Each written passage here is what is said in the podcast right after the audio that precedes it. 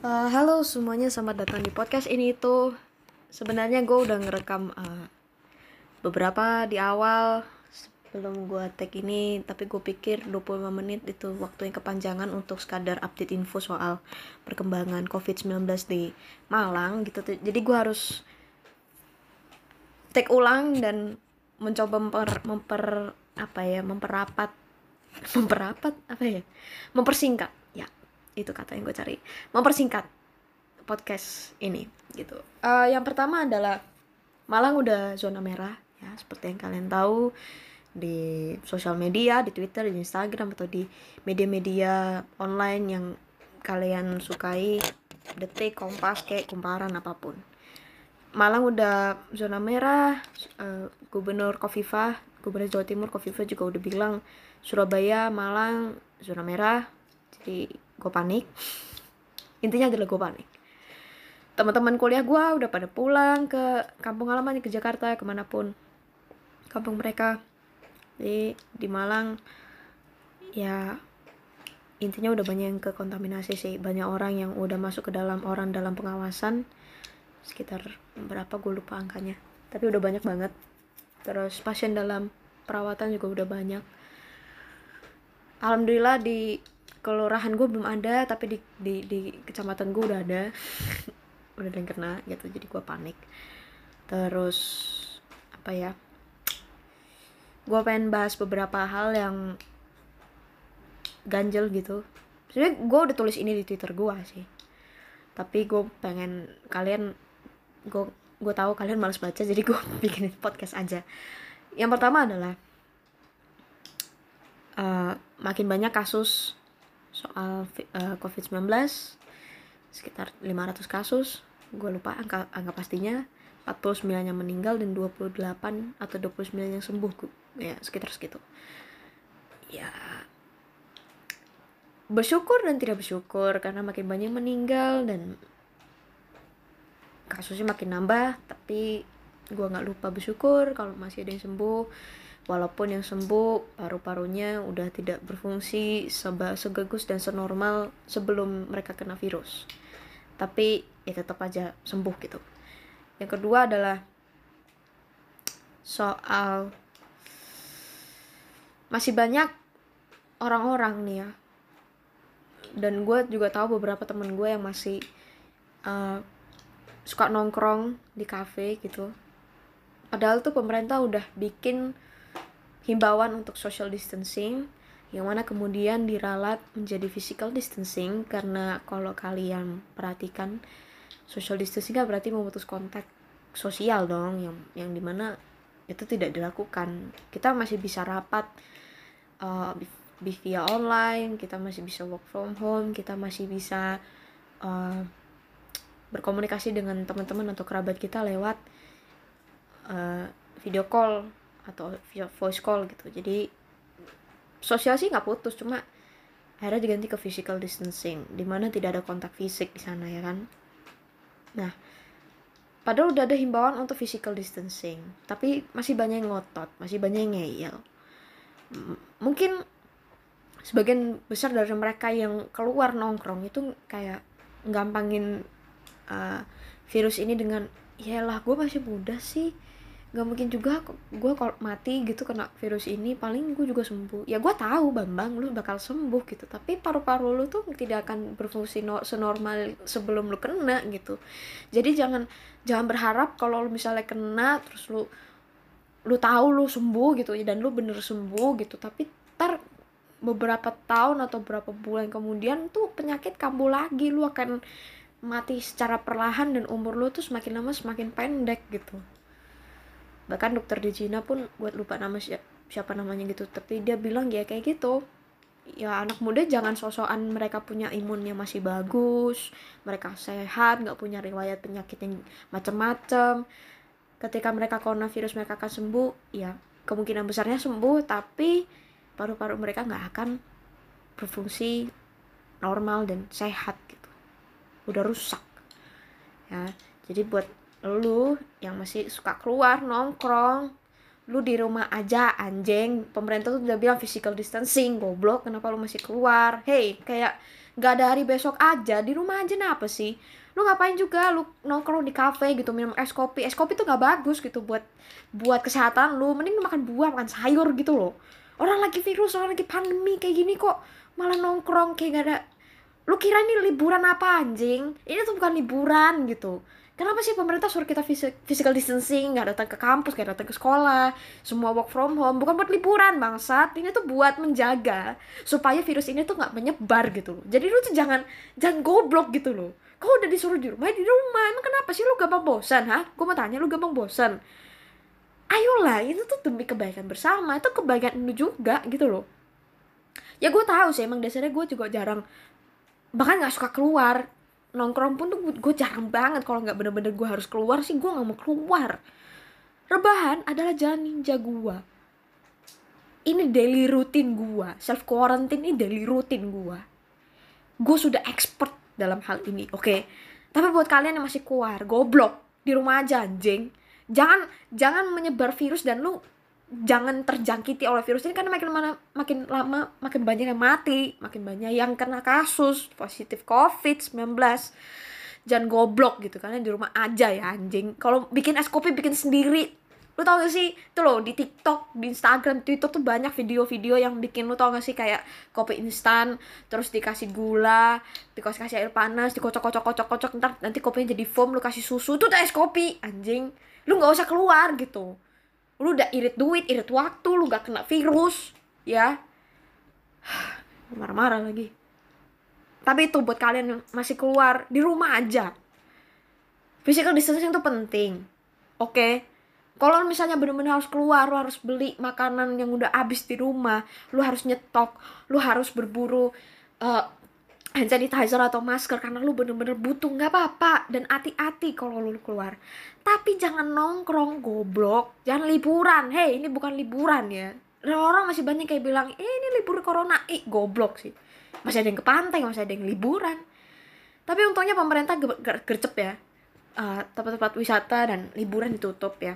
Tapi gue nggak tahu i, apakah ini berlaku secara nasional tuh tapi kalau nasional sih udah bilang physical distancing nggak tahu kalau pemerintah daerahnya kayak gimana. Ya tuh ya jangan goblok gitu jadi orang. Yang kedua adalah gue baca salah satu berita lagi-lagi dari twitter itu berita itu uh, dari kemarin judulnya dua uh, anggota DPR akan dites rap, uh, rapid uh, akan melakukan rapid test COVID-19 um, beserta keluarganya itu kurang lebih 2000 orang gitu. Dan gue nggak tahu kalau misalnya nggak baca ini dari awal gitu lu akan ngira kayak ya jelas sih mereka punya duit mereka punya ini. Mereka pakai fasilitas pemerintah nih buat beli tes padahal kita lebih butuh gitu. Tapi yang gue baca-baca dan gue melakukan riset lebih lanjut uh, ternyata mereka itu beli alatnya itu patungan gitu. Jadi pakai duit mereka sendiri oke ini gue nggak mau nggak mau nyulut apa-apa tapi gue cuma pengen nyampein apa ya unek-unek di kepala gue unek-unek ya. Gue cuma pengen nyampein unek-unek di kepala gue yang pertama adalah duit mereka itu sama dengan duit lu dan duit gue duit gue juga. Duit pajak duit pajak kita makan pajak kita nonton pajak kita beli apa-apa pajak kita yang kerja bayar pajak ke pemerintah ada NPWP lah. Itu duit kita buat gaji mereka. So technically mereka beli pakai duit kita oke? Okay? yang kedua adalah kenapa mereka duluan? Ke mana janji-janji mereka gitu lu bisa bilang ya mereka kan nggak akan janjiin soal virus ini. Ya gue tahu. Mana ada yang prediksi virus ini akan datang bambang? Nggak ada. Gue pun gue pun juga nggak yang nyangka bakal ada virus uh, covid 19 ini. Nggak gue nggak nyangka gitu. Kita semua tidak ada yang menyangka bahwa virus ini tuh akan datang ke sini. Yang pasti juga mereka nggak akan janji soal itu karena mereka tidak bisa memprediksi. Gue pun nggak bisa memprediksi. Tapi yang pengen gue garis bawahi adalah kalau mereka bisa berkoar-koar dan memberikan apa yang sebenarnya nggak perlu kaos souvenir ke orang-orang pas waktu mereka kampanye sekarang mereka ke mana ketika mereka udah kepilih gitu? Mereka harusnya lebih mentingin orang yang mereka wakilkan dong. Namanya aja perwakilan rakyat. Kenapa kalian malah mentingin diri kalian sendiri?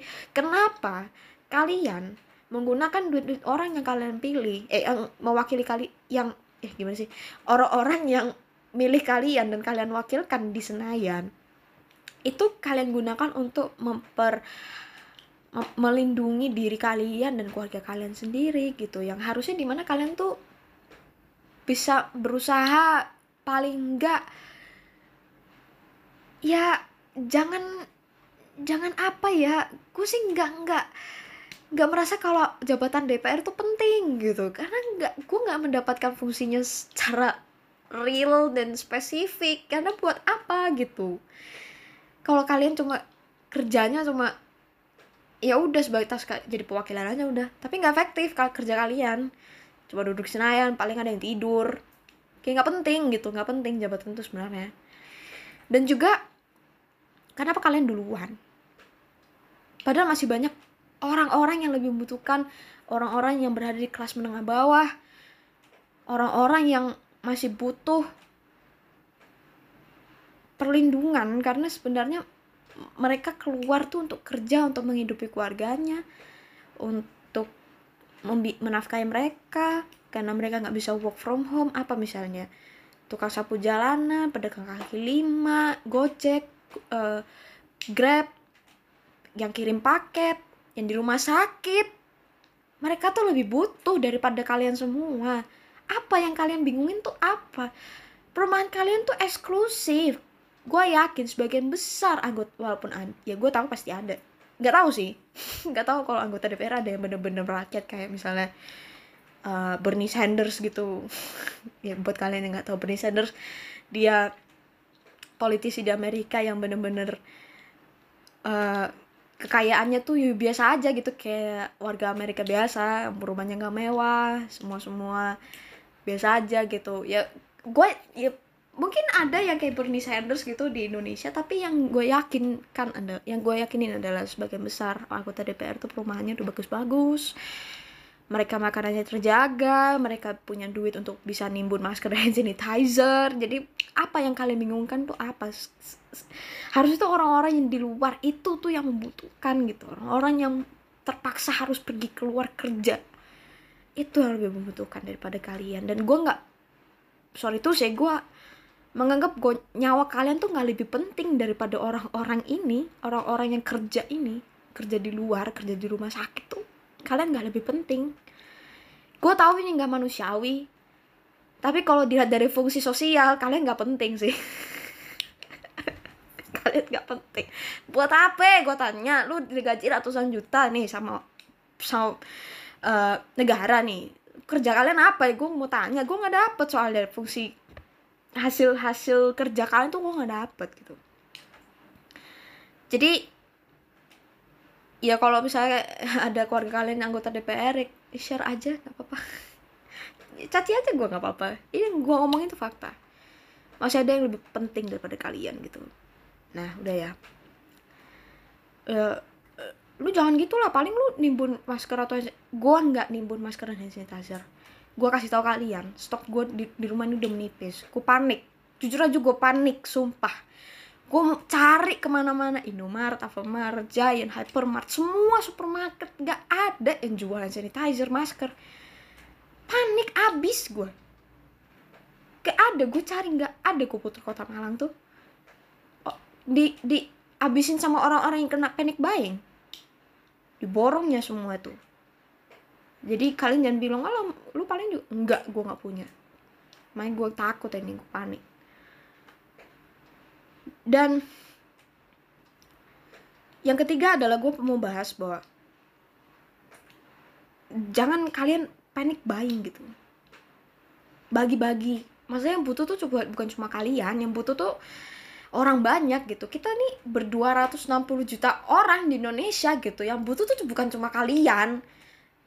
Jangan serakah lah anjing. Gue tahu kalian punya duit tapi jangan kayak gitu dong makanya gue agak salut uh, sama uh, uh, gue uh, lupa gue kebijakan apa ya uh, pokoknya ada kebijakan yang membatasi orang-orang tuh membeli beberapa uh, dua dus mie instan terus beras 10 kilo gula gula 2 kilo kalau nggak salah ada ada kebijakan Iya, itu Mulan. kalau nggak salah ada kebijakan kayak gitu, tapi gue lupa kebijakan mana. Yang pasti itu ada. Dan gue salut, yang harusnya sih kayak gitu. Kita tuh kayak gitu dibatasin. Karena kok nggak gitu panik buying orang nimbun wah orang kayak orang mau ini aja. Kayak ada zombie apocalypse gitu. Udah bener-bener mati kotanya. Ya enggak gitu. Jadi kalian ayolah gitu. Pikirin orang lain juga. Jangan egois gitu jadi orang. Ini gua nih di rumah makanan udah mulai habis. Stok-stok hand sanitizer udah mulai habis terus keluar tuh beli apa yang gue butuh aja gue nggak nimbun gitu. Ya kalian jangan nimbun. Harus mikirin orang lain juga. Gue tahu sih kalian lebih penting dari kalian sendiri ya itu itu mentalitas kita. Mentalitas suara kita. Oke yang terakhir adalah kalian tetap uh, jaga kebersihan ya. Stay healthy stay clean stay safe ya. Karena virus tidak melihat mana orang yang sering atau doyan tab tablik akbar sama yang enggak ya. Orang kerumunan apa enggak lihat mereka tuh mereka bener-bener pandang bulu gitu. Hukum kita kalah tuh pandang bulunya. Mereka lebih pan nggak pandang bulu gitu. Jadi kalian benar-benar harus jaga kesehatan makan yang bener jangan es kopi doang yang dimakan ya. Kalian cuci tangan jangan pegang-pegang muka dan kalian harus mempraktek ini dengan penuh kesadaran. Jangan pencet-pencet jerawat kalau kalian mencuci tangan oke? Okay? ntar virusnya masuk. Ya bambang. Kalian harus mikirkan itu dengan benar gitu ya dengan sadar gitu. Terus kalau keluar langsung ganti baju di rumah. Kalau bisa langsung mandi ya jangan jorok jangan langsung ke kasur. Ntar itu buat tidur. Lu tau tau besok pagi lu bengek lu demam lu batuk pilek. Mampus lu kena coronavirus ya. Jangan kayak gitu. Kalian tetap harus bersih. Harus menjaga kehigienisan diri kalian dan keluarga kalian. Oke? Okay? rumah jangan kotor-kotor dibersihin ya dipel ya di kosan ya anak-anak kosan. Jangan jangan jangan kemproh gitu loh harus rajin bersih bersih ya. Apalagi buat teman-teman gue yang ada di kos-kosan di Malang di Kerto di Suhat di Sumber Sari. Semangat ya. Jayo. Jayo. Semangat kalian. Yang di Rusunawa di Gria semuanya kos-kosan mana pun uh, jaga kesehatan. Terus jangan goblok ya. ada physical distancing physical distancing. Itu aja sih. Uh, Sampai jumpa di podcast ini tuh selanjutnya. Dadah.